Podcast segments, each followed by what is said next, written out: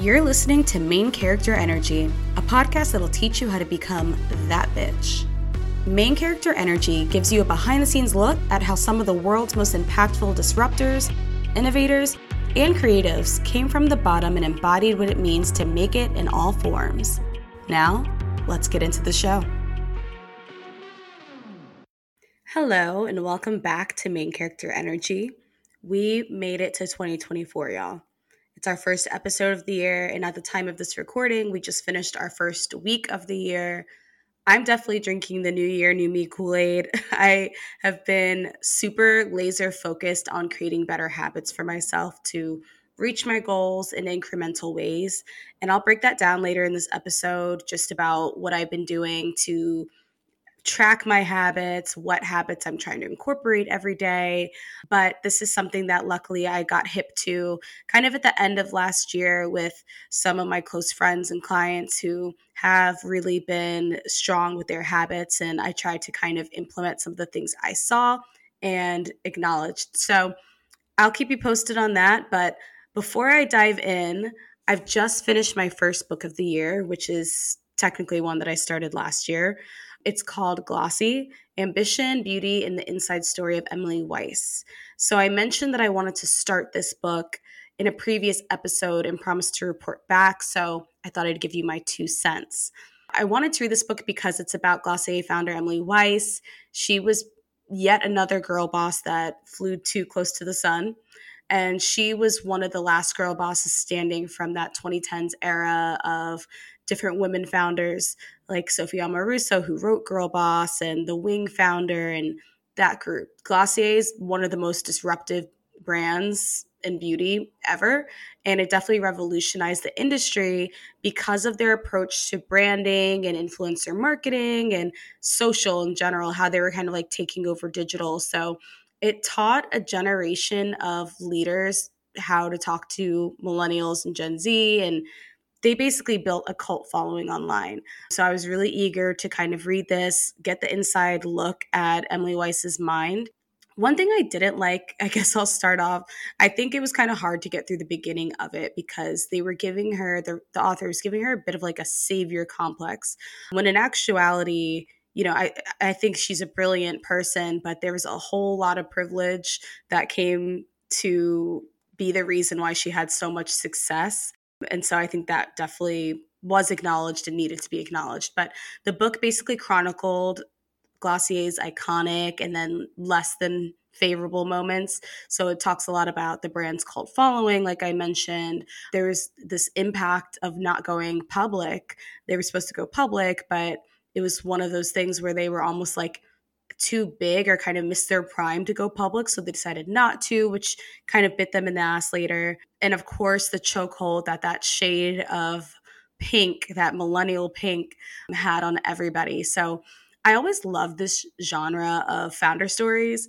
And it's not because of it's not about the failures and the, the downfalls of these people, right? Like for me, it's just more about getting an inside look at these brands and what it took to build them so, one thing I found interesting is learning that Glossier didn't even start as a product line. I was not hip to this. I'm sure a lot of people were, but Emily Weiss actually had a beauty and lifestyle publication called Into the Gloss. And Into the Gloss was kind of the platform that launched Glossier. So she had this background as an editor and a writer and she would do these get ready with me's with different celebrities and she had access to so many celebrities because of just like the places she's worked and the rooms that she's been in and so she would literally be like sitting on the toilet in like Gisele Bündchen's bathroom asking her like what she uses on her face. And so basically that platform got so popular she built it up had a huge following around it. And then she decided that she wanted to do more.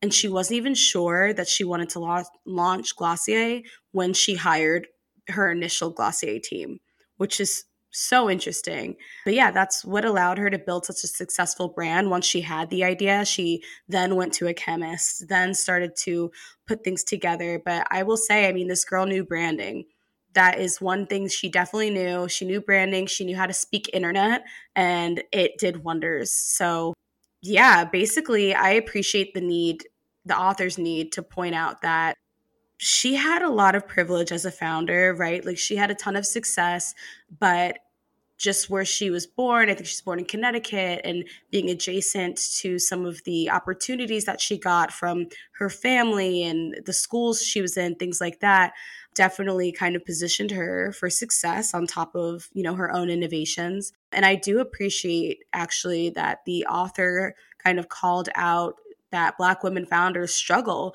to receive VC funding compared to white peers. Emily Weiss was certainly not having problems getting VC funding. She was they you know they were well funded even when things kind of weren't certain she still got backed with more funds to really try to make things stick. Anyways, my takeaway from this Glossier story is that you can be successful in really any industry that you want to be in right? Like we sometimes get this imposter syndrome, but you can take your transferable skills. Like Emily knew fashion and beauty, she knew writing, she knew digital culture, and she meshed all that together, like this unique skill set of hers to create what she created, an idea that she wasn't even certain on uh, initially, but built it into something, um, which says a lot. She didn't wake up and say, I want to build Glossier, and she didn't have a background in product or anything like that. So yeah, imposter syndrome will have us all thinking that we don't have enough experience or that we're not an expert or that it doesn't make sense for our journey. But aside from Weiss's obvious privilege um, and insane access to resources, she was again a writer at her core she's able to identify a tone that consumers really gravitated for and she turned this curated vibe into this disruptive beauty brand so the grit the determination to lead and hire the right people to like see that vision out is a super lesson for myself just because you know basically the lesson here is don't talk yourself out of doing your big one period Okay, so my annual solo retreat. So, first of all, I was excited for 2024, not only because I was just ready to throw last year away as we all kind of get to that burnout stage where we're like, just start me over. I was really excited as well, just because 24 is actually one of my lucky numbers. I was born on the 24th it's a Kobe year. There's just so much meaning behind it that I was really excited for. And then I come to find out that 2024 is a universal eight year in numerology. And so that means that we're leaving behind this period of introspection and moving into a year of prosperity. And so basically, we got to know ourselves on a deeper level and we could feel the future, what we truly desired. And so 2024 is the year to take action and create that future. And I was feeling that. I definitely feel like I laid a lot of foundation and then want to kind of see everything blossom in 2024. And that's what the number eight's all about. It's all about materialization, it's all about manifestation. It's also associated with abundance. So, just being an abundance mindset. And this year brings you the opportunity to basically create abundance in every area of life and bringing true balance to everything. So, my word for 2024 is alignment. If it's not in alignment, I don't want it. I've planted the seeds, like I said, and I don't want anything to feel forced. And so, it's not to say that things should be easy. I think that's important to note because I'm not going to move in a way where if it's not easy, um, or if, yeah, if it's if it's too much work, I don't want it. That's not the case.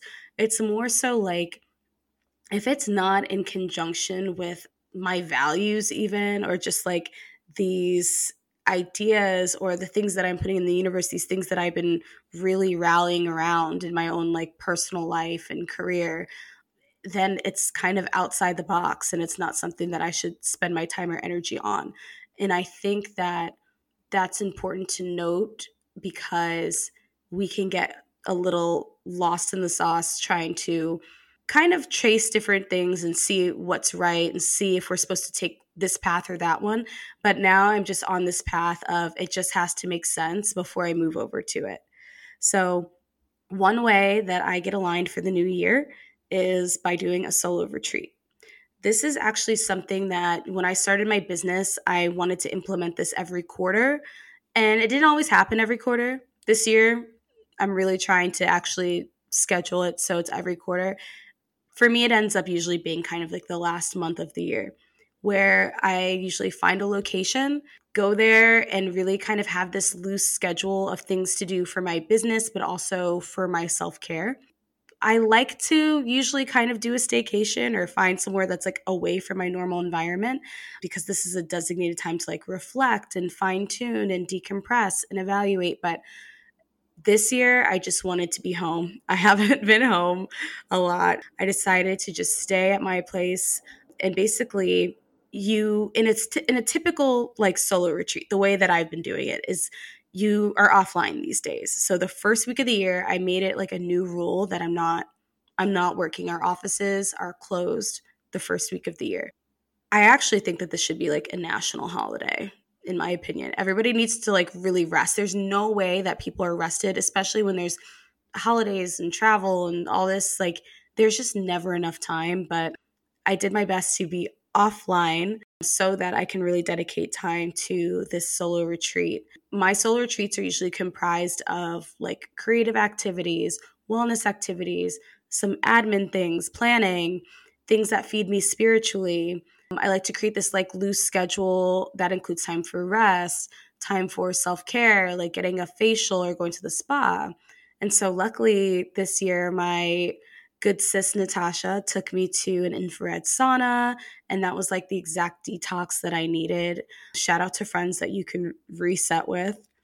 Um, but yeah, throughout basically last month, to decide what I wanted to do during this time, I was just brain dumping into a Google Doc.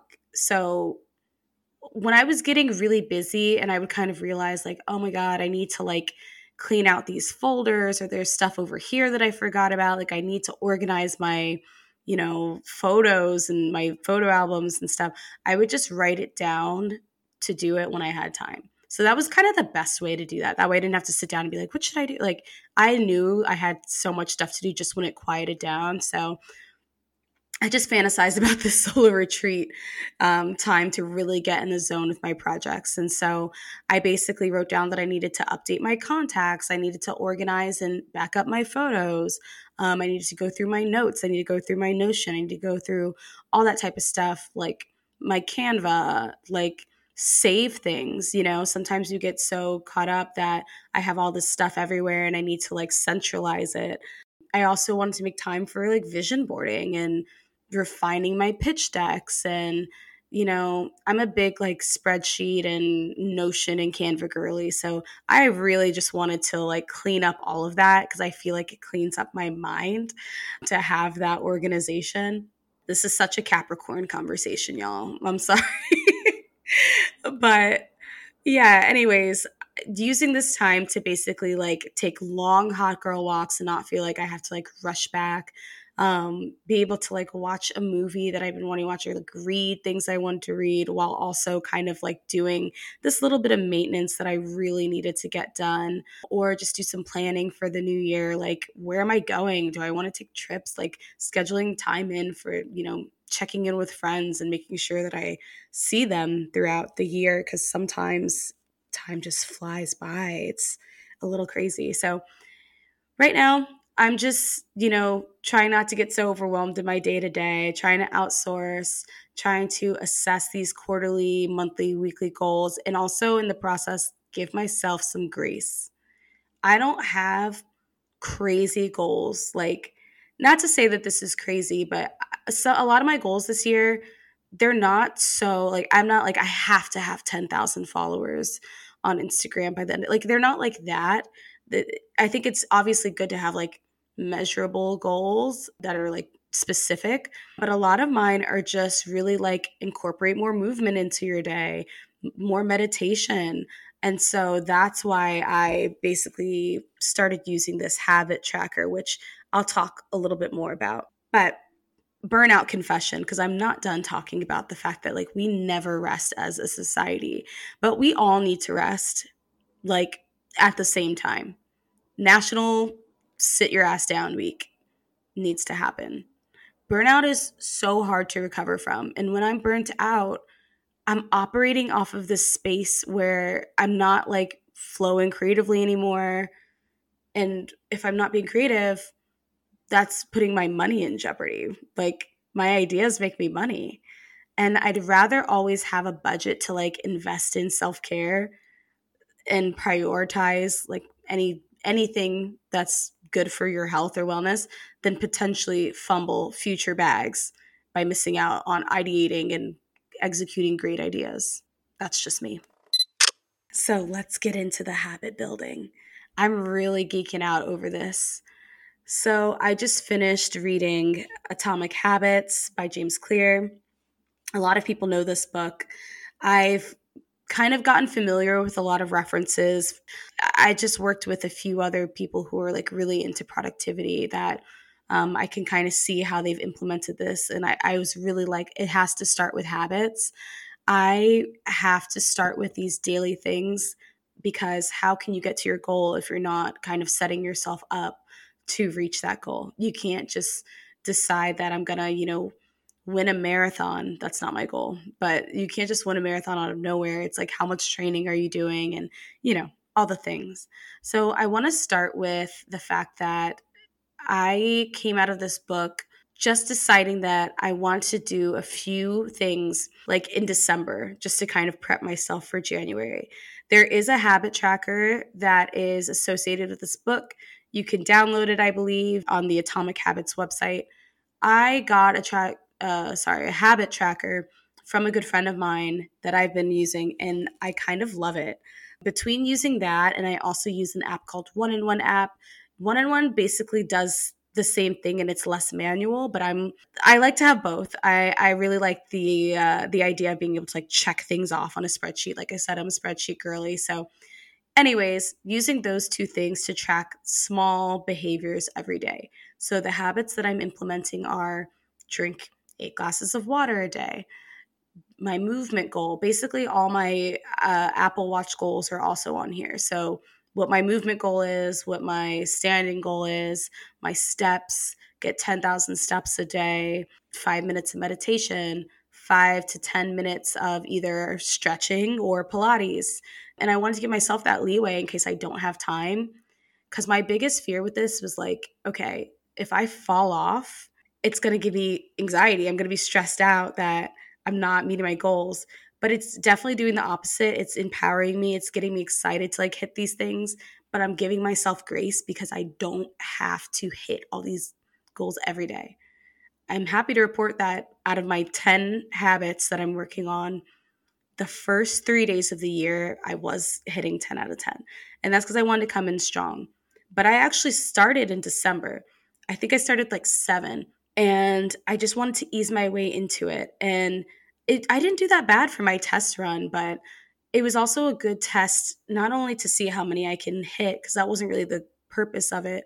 The purpose of it was more so to see how consistent I can be and if it's something that I would keep up, or to see how I even felt about when I, you know, over the holidays, of course, I missed, you know, being on top of my steps and going to the gym, but I didn't feel bad about it. It more so I was like, let's get back on the horse. Like, let's do this again.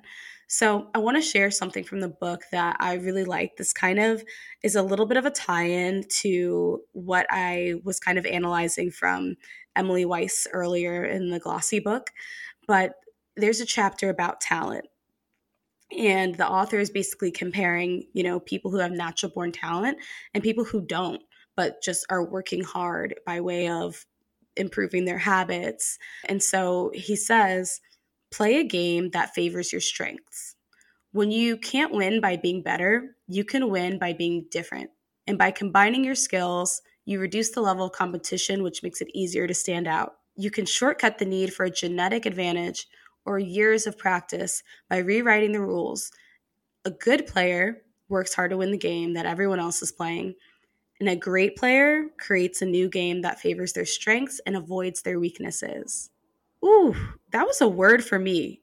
It makes me think about that unique skill set that I mentioned earlier, where maybe you're coming to the table with again, not the genetic advantage, or like maybe you're not the smartest one in the class, but being able to make a game that favors you and think about, like, you know what, how can I make this setting work for me is completely inspiring. And so in the book, the author James Clear, he talks a lot about, you know, reflection and review. And this came right on time finishing this book right as the new year was starting because he talks all about you know re- reflection and review as a process that allows you to remain conscious of your performance over time and that's all it is. It's not to say that you have to be amazing or you know it's bad if you're not on top of it. It's just keeping you conscious which i feel like this tracker is doing. So i'll share some ideas for reflection and reviewing in the new year. So number one he mentioned doing an annual review each december now, this is something that we've seen on social media, right? Like we see a lot of people who post LinkedIn posts or Instagram reels that kind of recap their their whole year. Some of the things mentioned that could be kind of reviewed are like how many trips you took, maybe how many articles you published if you're a writer, or how many workouts you finished, or any of those types of things, just to kind of review and reflect. So a little bit of like a lighter, just taking a look back at the last 12 months.